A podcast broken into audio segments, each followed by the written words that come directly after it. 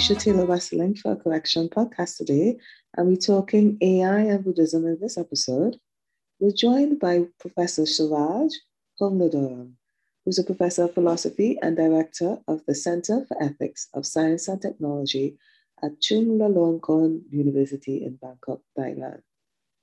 He has published books and articles on diverse issues such as bioethics, computer ethics, and the role that science and technology plays in the culture of Eastern countries. Thank you for joining us. Thank you, Kisha. Nice to meet you. Uh, greetings from Bangkok. Uh, thank you. Your work is so very interesting and I think much needed. Um, you've done a lot of work and research around uh, Buddhism and technology. And uh, you believe that insights derived from Buddhist teachings could benefit anyone working on AI ethics anywhere in the world. So, not just in traditional Buddhist cultures, which are mostly East, Eastern and uh, Southeast Asia. Um, can you talk about how you think some of these Buddhist traditions, particularly those related to justice, accountability, and compassion, may apply to AI development? uh, I just finished a book on a Buddhist perspective on AI ethics.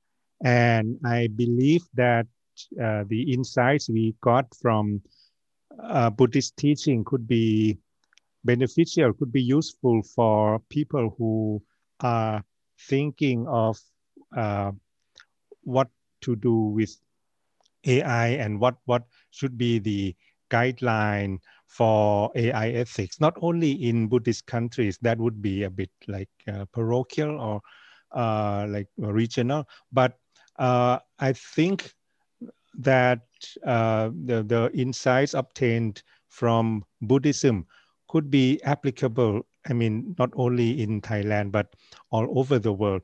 Uh, and uh, the insights happen to coincide with much of what we, you know, the global community already believe. For example, uh, the value of compassion and uh, empathy and uh, the need to relieve suffering of everybody. So these are the key Buddhist values, and I think those are human values also one of the motivations that I had in writing the book is that I would like to um, uh, be able to contribute to the global, sorry, global discussion on AI ethics uh, from within the perspective of my tradition. So, what can uh, Buddhist philosophy and Buddhist ethics contribute to this uh, ongoing global discussion. So that's the motivation that I had uh, coming up with uh, the work that you mentioned. How do you think this can actually be cultivated by those that are developing AI?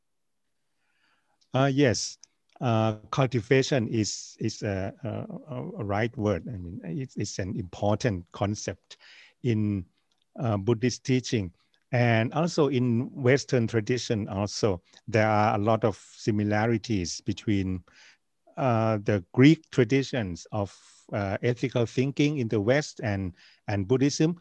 I mean, there are mainly similarities. There are differences, of course, but we can focus more on the the similarities at the moment.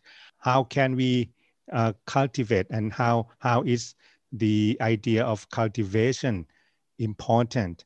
It is important because by cultivating oneself, uh, you are kind of put on the right path toward the the final end, uh, which is uh, you know we, we can call it in many ways. Could be supreme happiness. Could be could be uh, nirvana that's the buddhist term of you know uh, supreme perfection uh, in any way the the end toward which we cultivate ourselves represents the the best uh, position the best situation that we we can achieve for ourselves.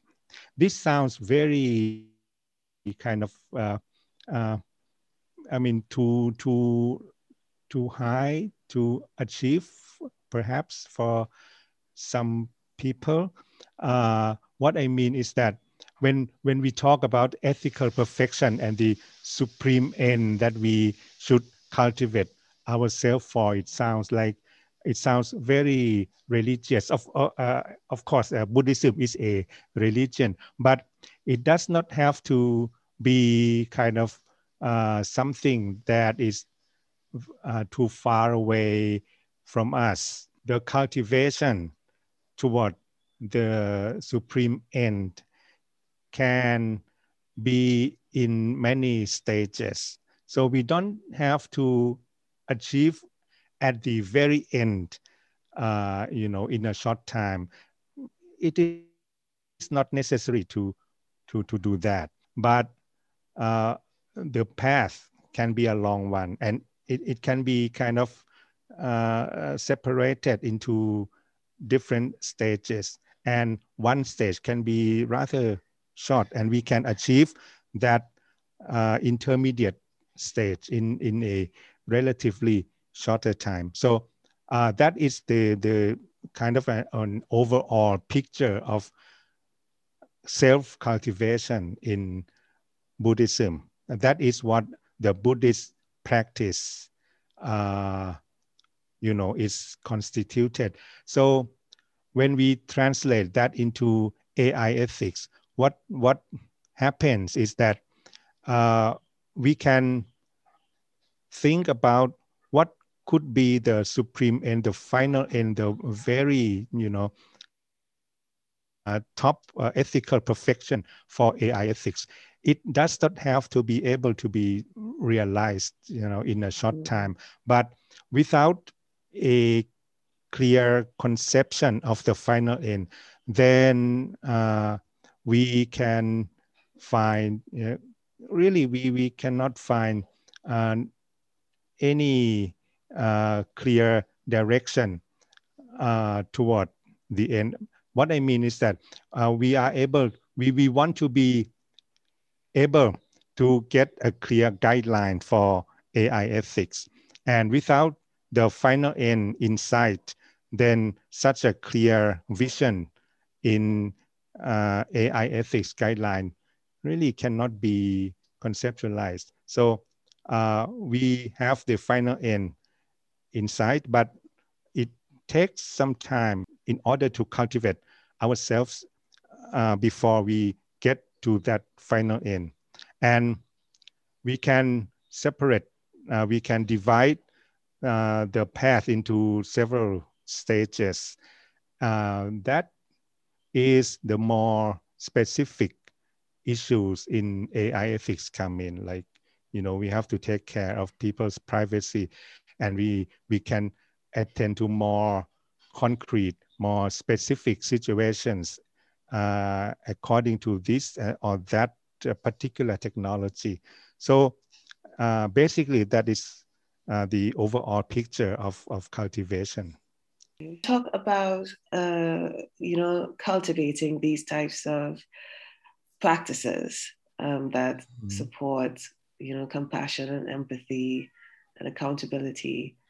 How do you think this can be cultivated by those that are developing AI, even though they don't go to that, you know, final stage, like yes. programmers, uh, other technology creators? Yes, uh, we can look at a particular technology. Uh, for example, we have facial recognition technology, which is being used and being developed by many parties. Uh, one thing that many people are concerned with, you know, with this technology is that uh, the technology facial recognition can be used to uh, single out groups of people mm-hmm. and uh, it can be uh, discriminated and uh, instead of using the technology for beneficial purposes to relieve suffering, for example, the technology can be used in such a way that kind of uh, exacerbates the existing inequality and the, the uh, power gap among groups of people.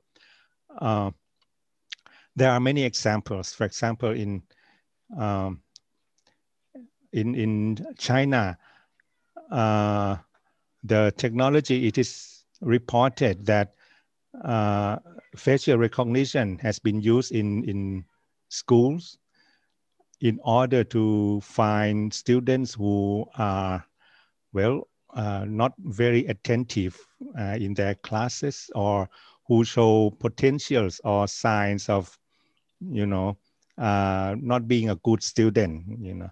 Uh, and, and, that you know apart from the uh, very real possibilities that the technology can fail um, that the algorithm can fail.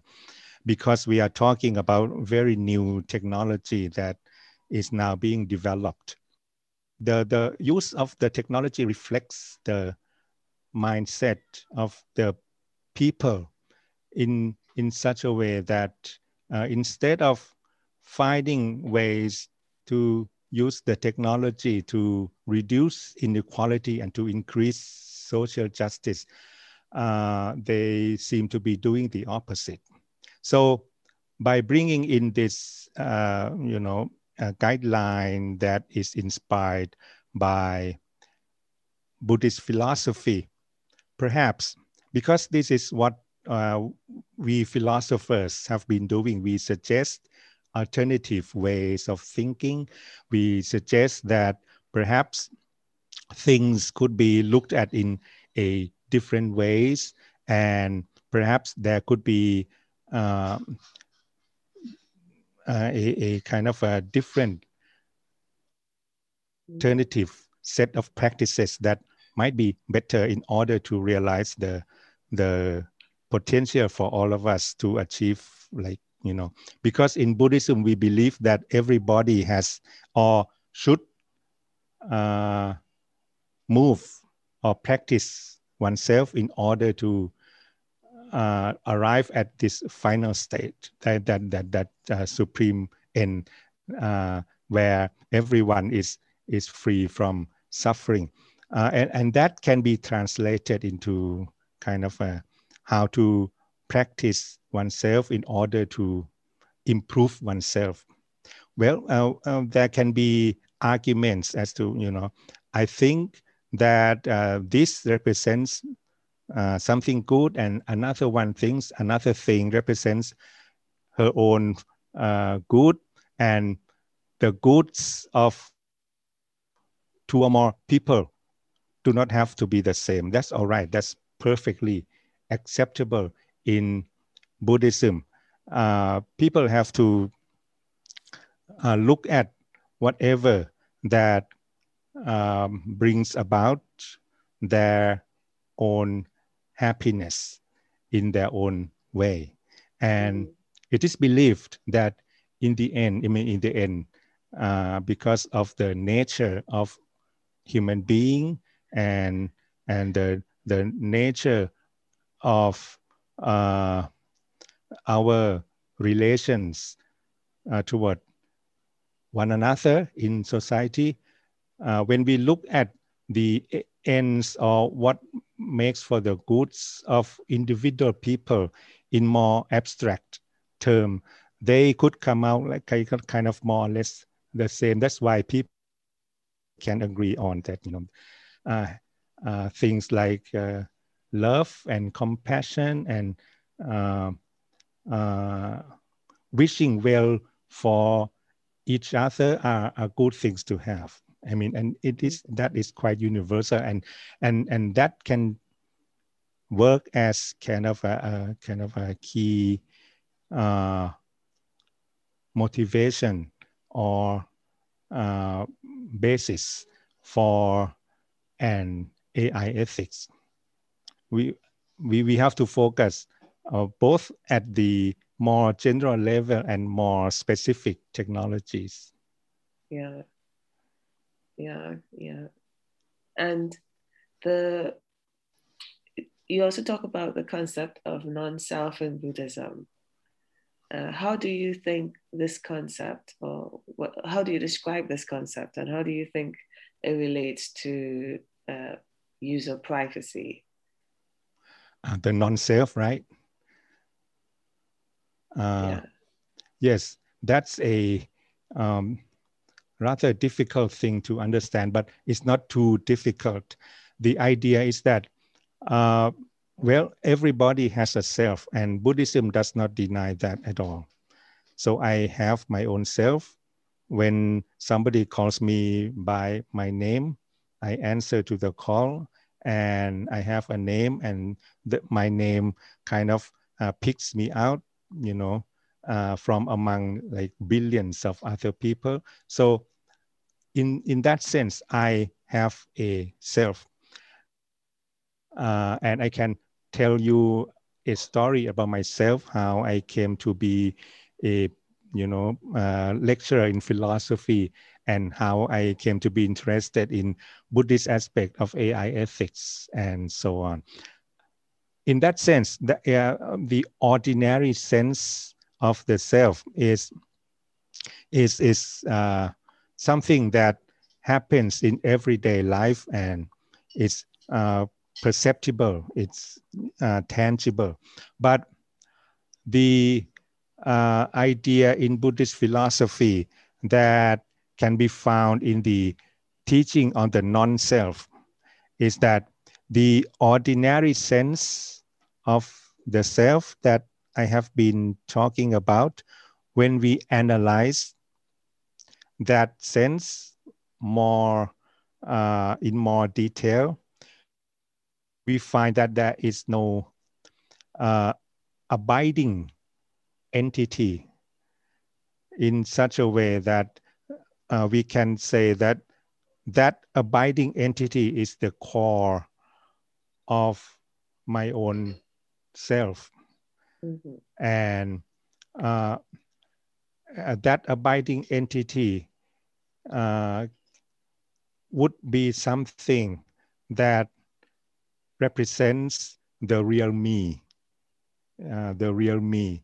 Uh, in in ancient times, many religions, many people believed in the soul, and also in India, uh, Buddhists in ancient times debated uh, very often with uh, Hindus and those who believed in the existence of the immaterial soul, which uh, was believed to be the essence of a, uh, an individual person. In that sense, Buddhism denies the existence of uh, that abiding entity, that the, the, the soul, the immaterial soul. So the argument is that you cannot find the immaterial soul when you analyze your understanding or your perceptions whatever happens that make up for your own sense of the self. For example you look at your own body. Uh, the body is changing all the time. Uh, people grow up. People grow older and their skin gets kind of wrinkled when they are aged and so on and so on.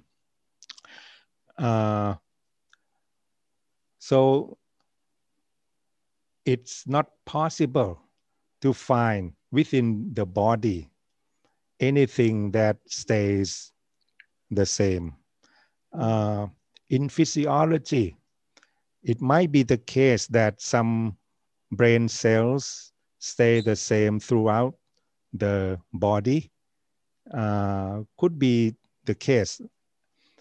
Uh, but those brain cells are not the same as uh, me. I mean, I mean, uh, they they are only some of the cells that uh, among the trillions and trillions of cells that make up my body, many of which change all the time and are replaced all the time.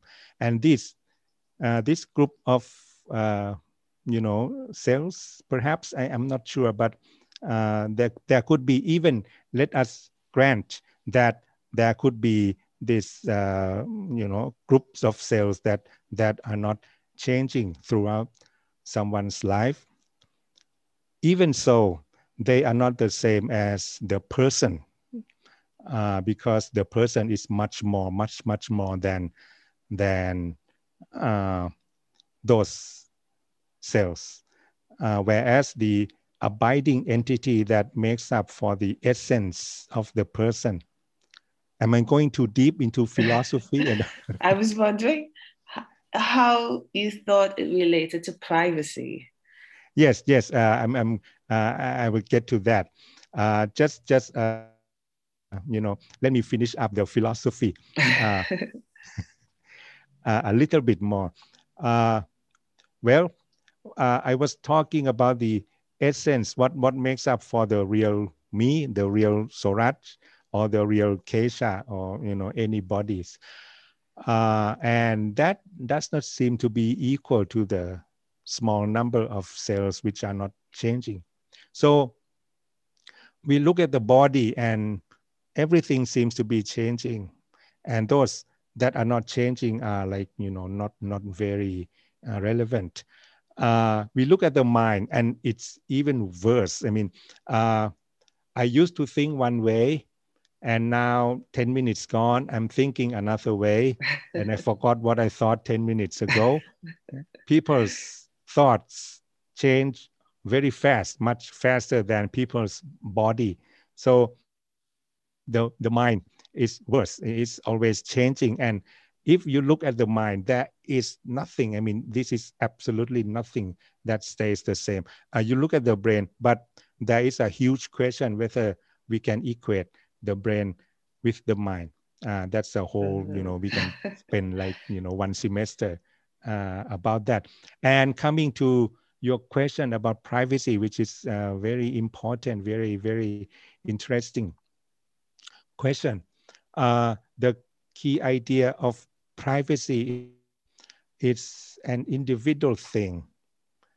Uh, it's my own privacy that is in question, and that needs to be protected through uh, ethical and legal mechanisms. Uh, why?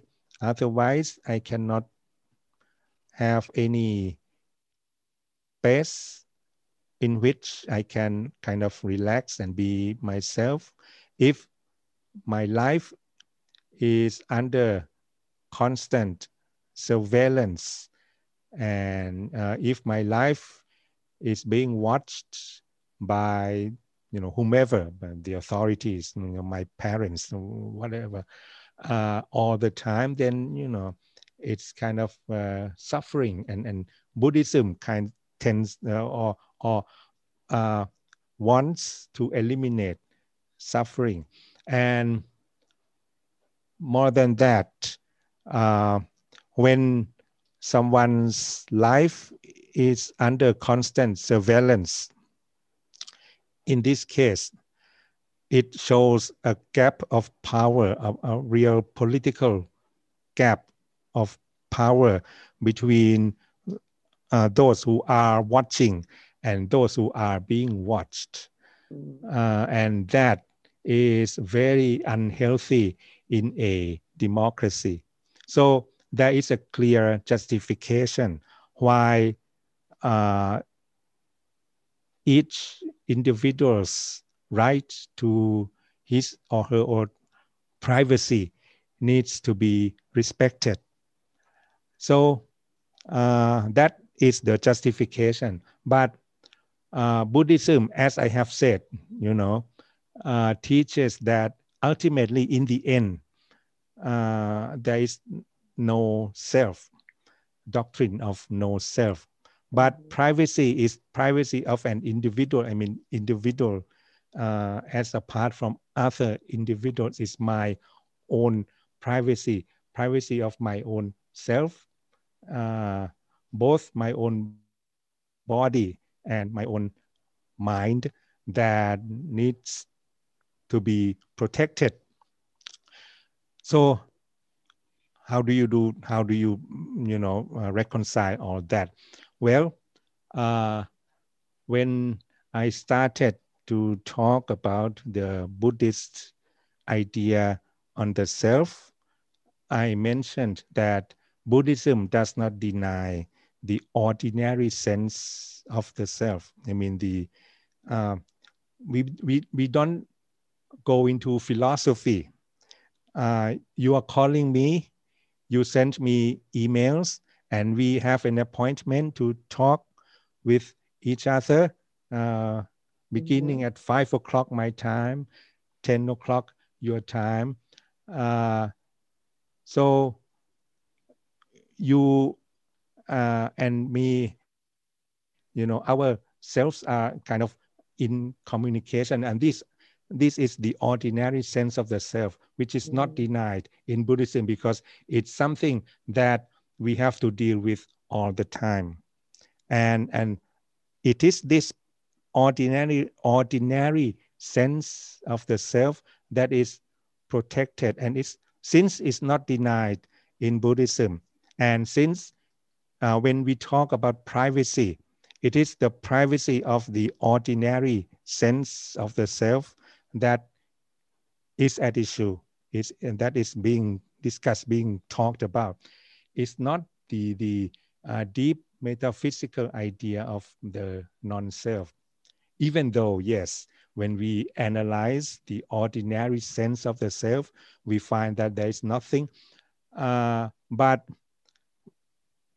when you and i for example discuss about privacy or ai ethics or uh, discuss the time uh, where we can talk uh, to, to set up our interview, our talk together.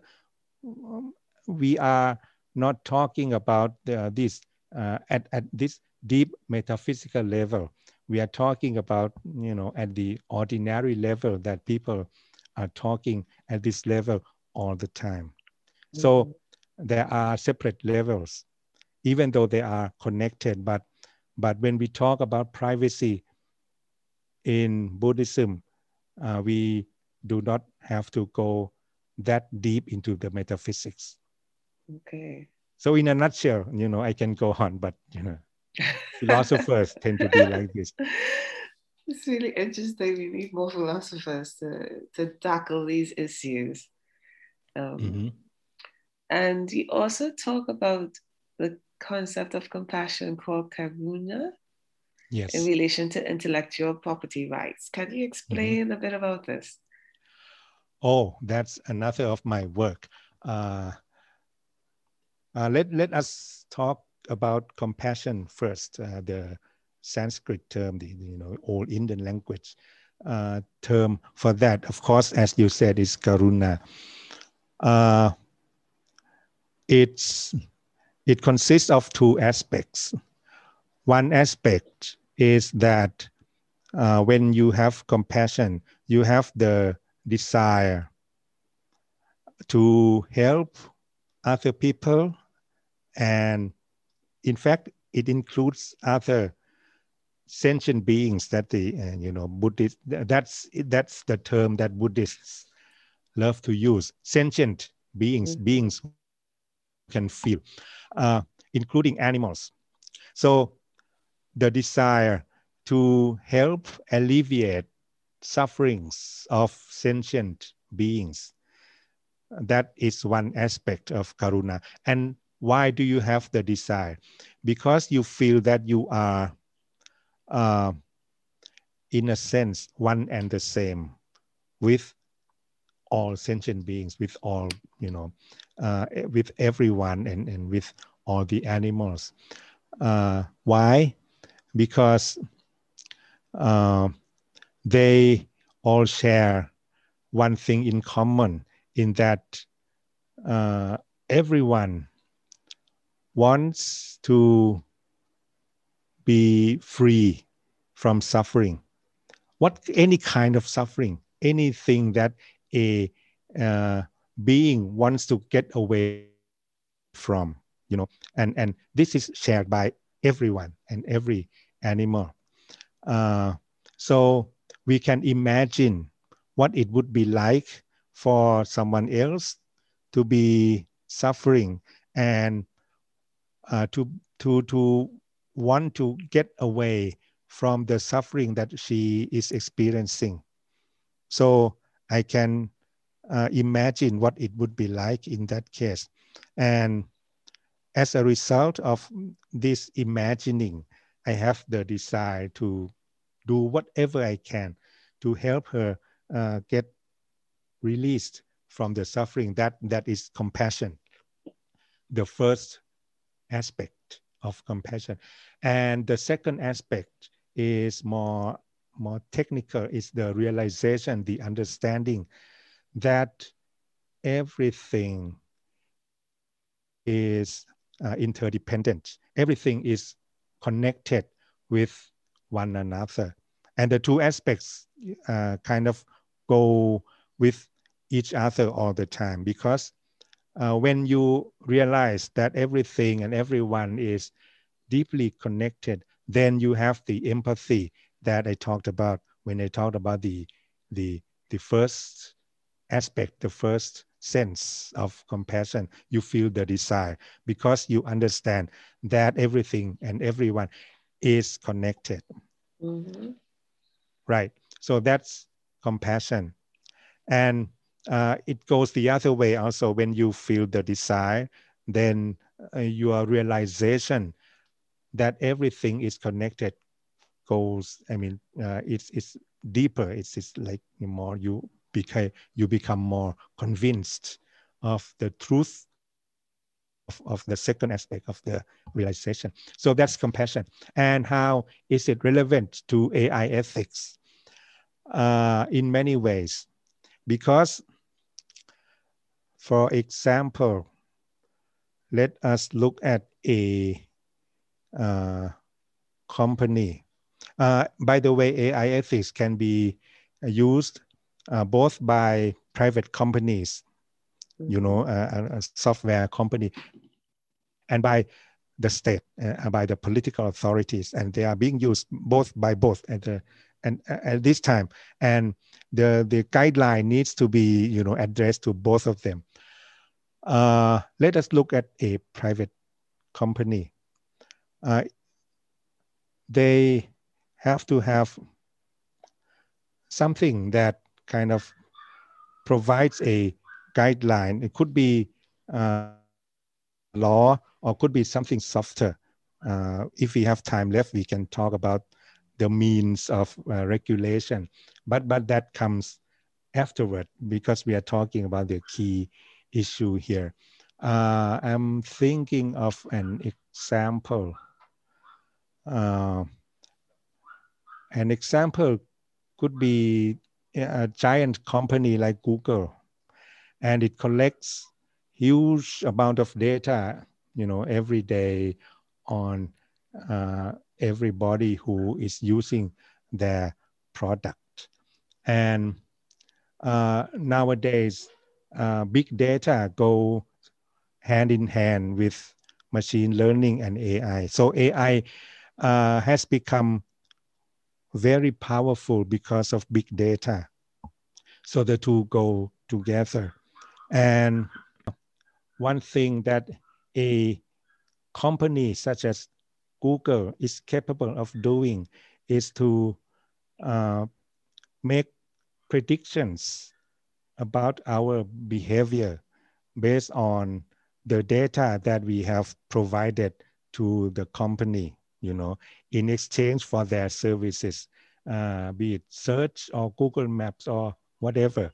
So it is it is this very real power that the company has that makes it, you know, uh, very important that they they become responsible for what they are doing. So uh, the idea of compassion comes in at this stage where uh, the company needs to be compassionate in this Buddhist uh, sense, uh, or the company needs to learn to cultivate itself through compassion. It sounds like wishy-washy, but it doesn't have to be that way because compassion can be a basis for kind of a, a stronger regulations could be even you know a basis for a, you know a law or international regulation on on uh, how uh, such a company operates. But the key idea is that uh, whatever the company is doing must be informed by uh, these two aspects of compassion. Uh, the desire to help others to be free from suffering to, to create goods in the world uh, to to i mean it's abstract but uh, uh one has to translate this uh, abstract guideline you know to eliminate suffering into concrete more specific when when we come to more specific examples and the company needs to realize that everything is interdependent mm-hmm. so the company does not exist in a vacuum and the desire to uh, maximize its profit to the exclusion of everything else might might not be tenable in the long run. So in order to the company and everybody else, you know, all of us to prosper and flourish together, uh, everybody needs to to find a way to to become more ethical. So uh, that's in a nutshell is is what we understand as uh, the contribution of the concept of compassion into AI ethics guidelines. Okay, and what about the intellectual property rights aspect? Oh, yes, yes. Uh, sorry, I missed that. Uh, well, we can stay with a software company, a giant software company, and it has uh, a team of lawyers looking at their IP rights and so on. So, by being compassionate, uh, one thing that uh, such a company uh, should not do is to uh, to keep the IP rights so jealously uh, mm-hmm. so that uh, nobody else can benefit from them apart from the owner of those rights. I mean, uh, we can see this in more uh, concrete aspect. If we switch our example to a pharmaceutical company which depend a lot on on patents and on uh, intellectual property. And the idea that i'm advocating is the same. Uh, a pharmaceutical company develops a, a medicine and the standard picture is of course that you know the company owns the patent for the medicine and and it can sell the medicine at a premium price uh, in order to recoup their investment for the medicine. And for a for a period of time like 15 years 20 years uh, the company is entitled to a monopoly, a virtual monopoly on on the medicine that it has developed you know mm-hmm. as a mm-hmm. way to as a way to return their investment then this is the standard picture but but uh, there could be some emergency circumstances where there is a real need for the medicine by those in the um, poorer economies in the third world economies, for example, those countries might not be able to to pay this premium price to uh, the company for the medicine that they need. So uh, this is where the principle of compassion comes in very, very clearly, very, you know, very visibly.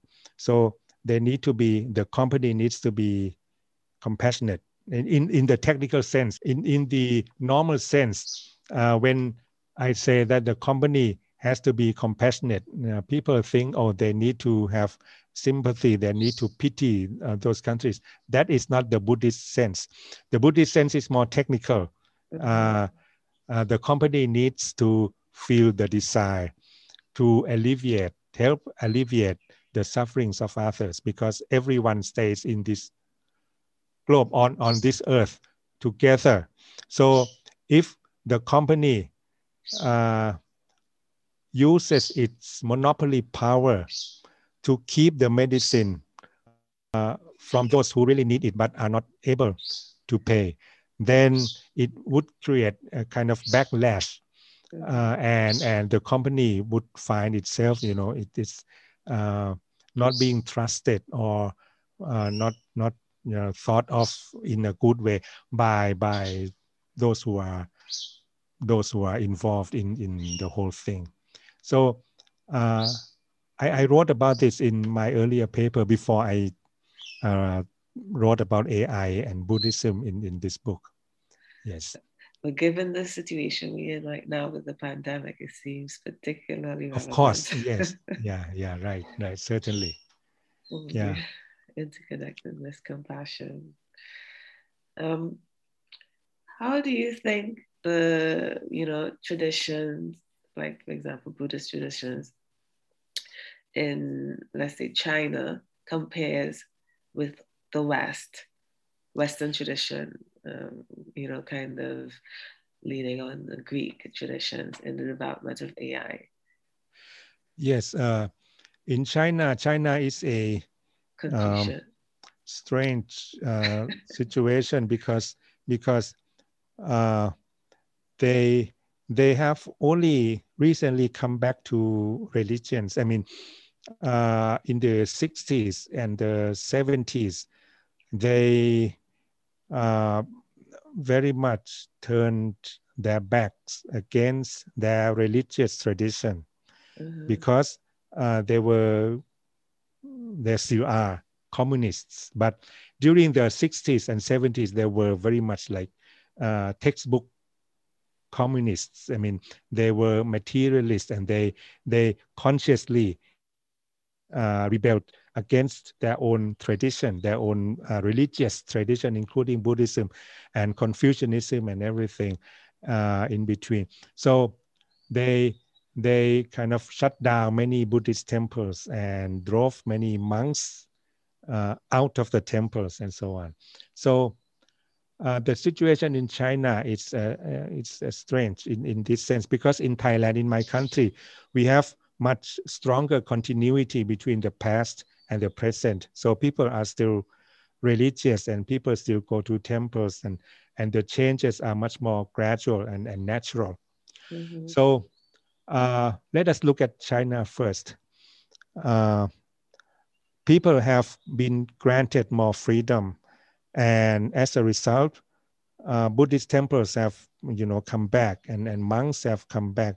But uh, this situation is uh, taking place uh, together with the the very fast drive of the country toward like contemporary capitalism uh, mm-hmm. capitalism based on uh, information technology and AI and and mobile phones and you know uh, all kinds of electronic gadgets. We're talking about the situation right now. So it remains to be seen how uh, the indigenous the uh, the the uh, traditions that the Chinese have had for millennia uh, could survive or how, how it, it could be uh, adapted in order to suit the uh, very fast paced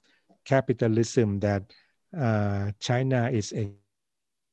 So, in that sense, uh, well, there there are both similarities and differences between China and the West. Uh, because the traditions are different. They have Confucianism, they have Buddhism, they have uh, Taoism, and so on. And those are different from the West.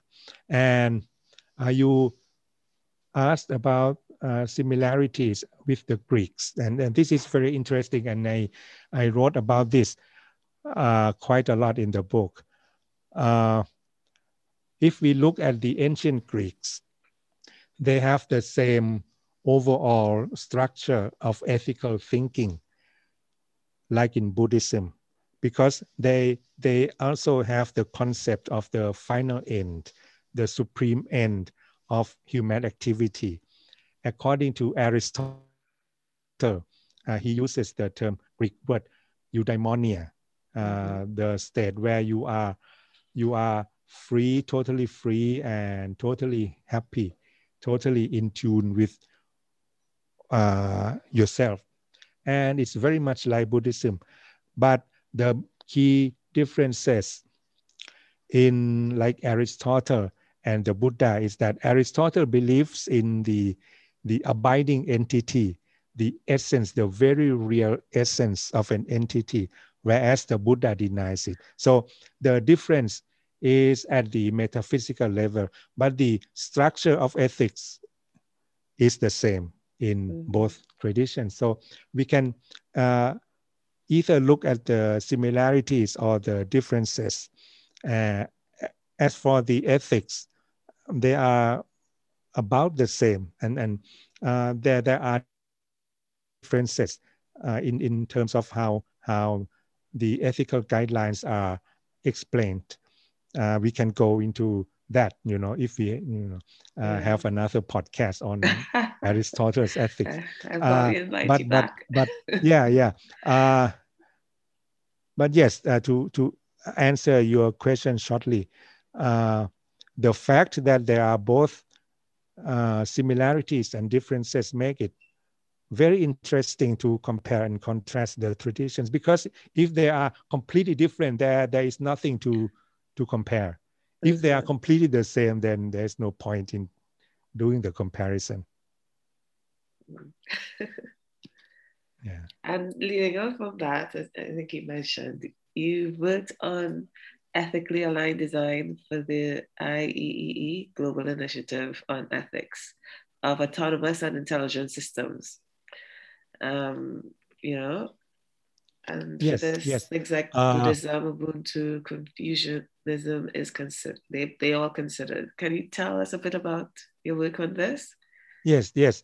Uh, I was lucky that I was invited by this group of people who work for the IEEE. Uh, they are engineers. Most of them are engineers who are interested also in uh, the ethical aspects of what they are doing. And somehow they got hold of me uh, Jared Bielby, for example, and uh, John Havens, they contacted me. Uh, they told me that they were doing this project on ethics of AI.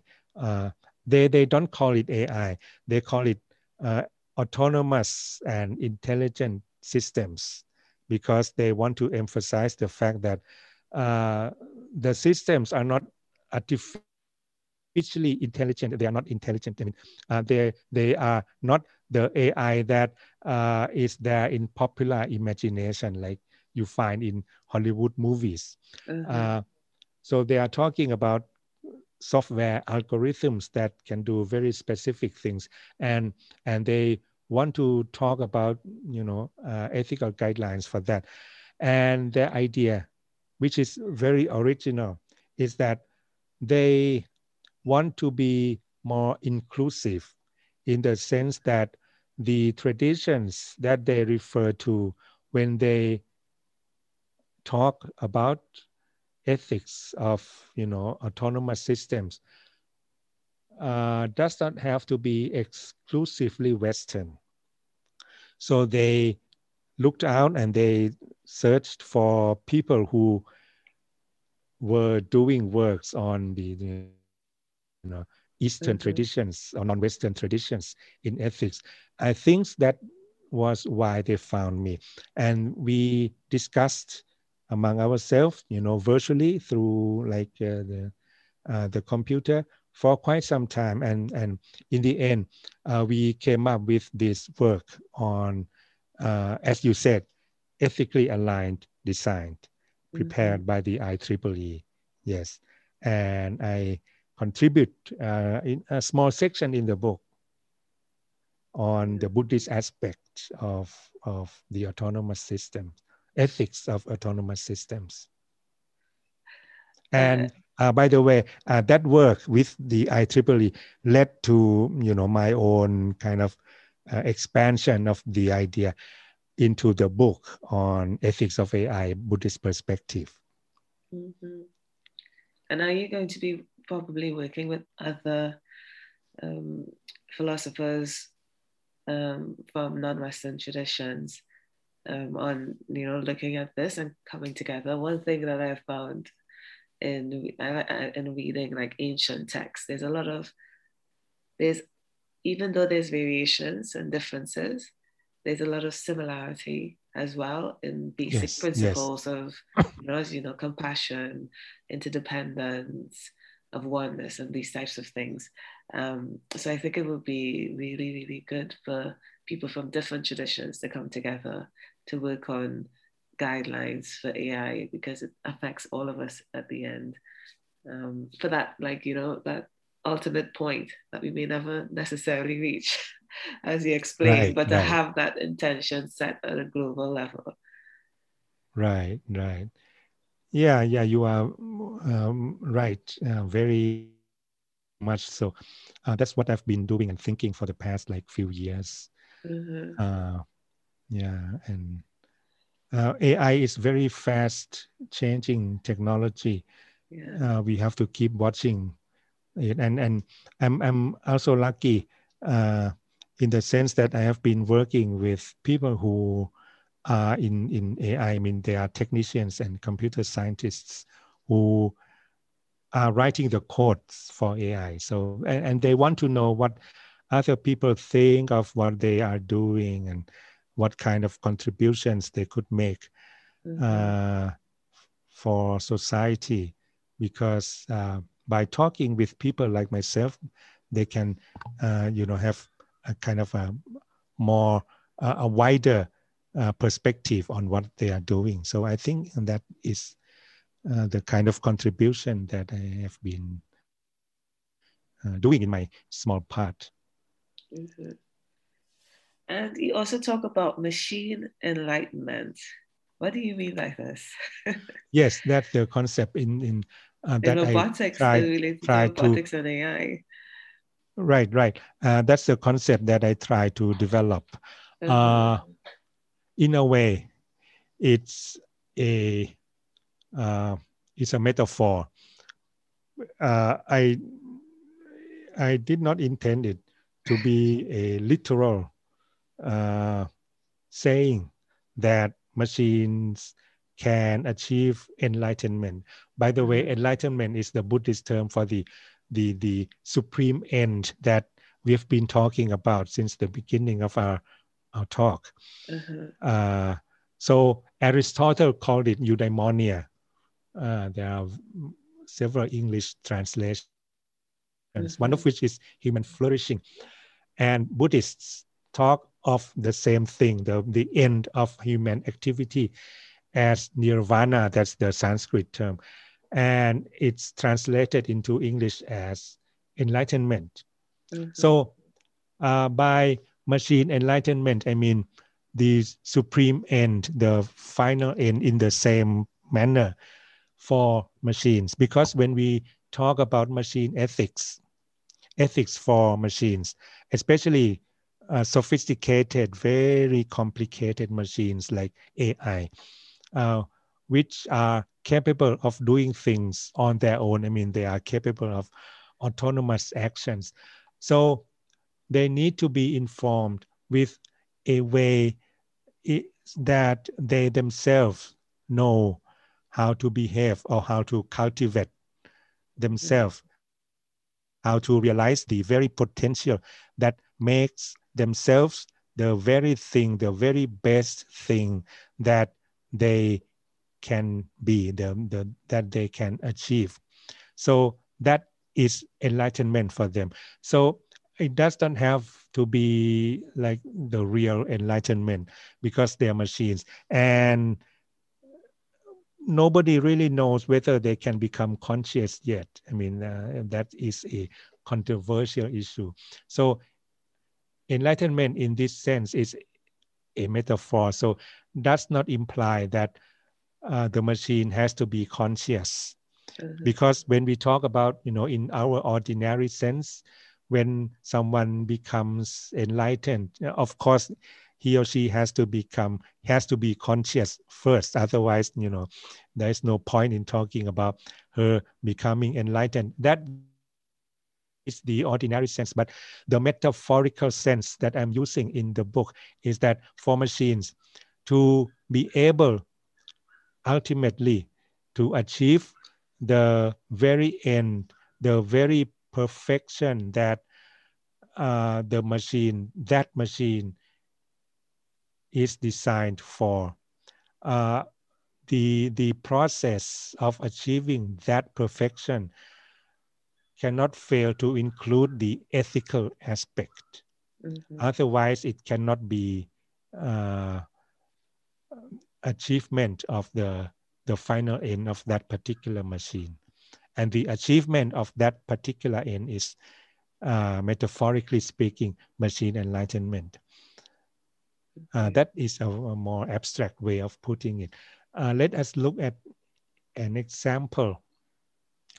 For example, uh, we can look at, uh, well, uh, facial recognition technology. Uh, the computer scientists can imagine what it would be like for a facial recognition algorithm to be absolutely perfect and, and, and to do everything that the designer or the programmer wants it to be able to do.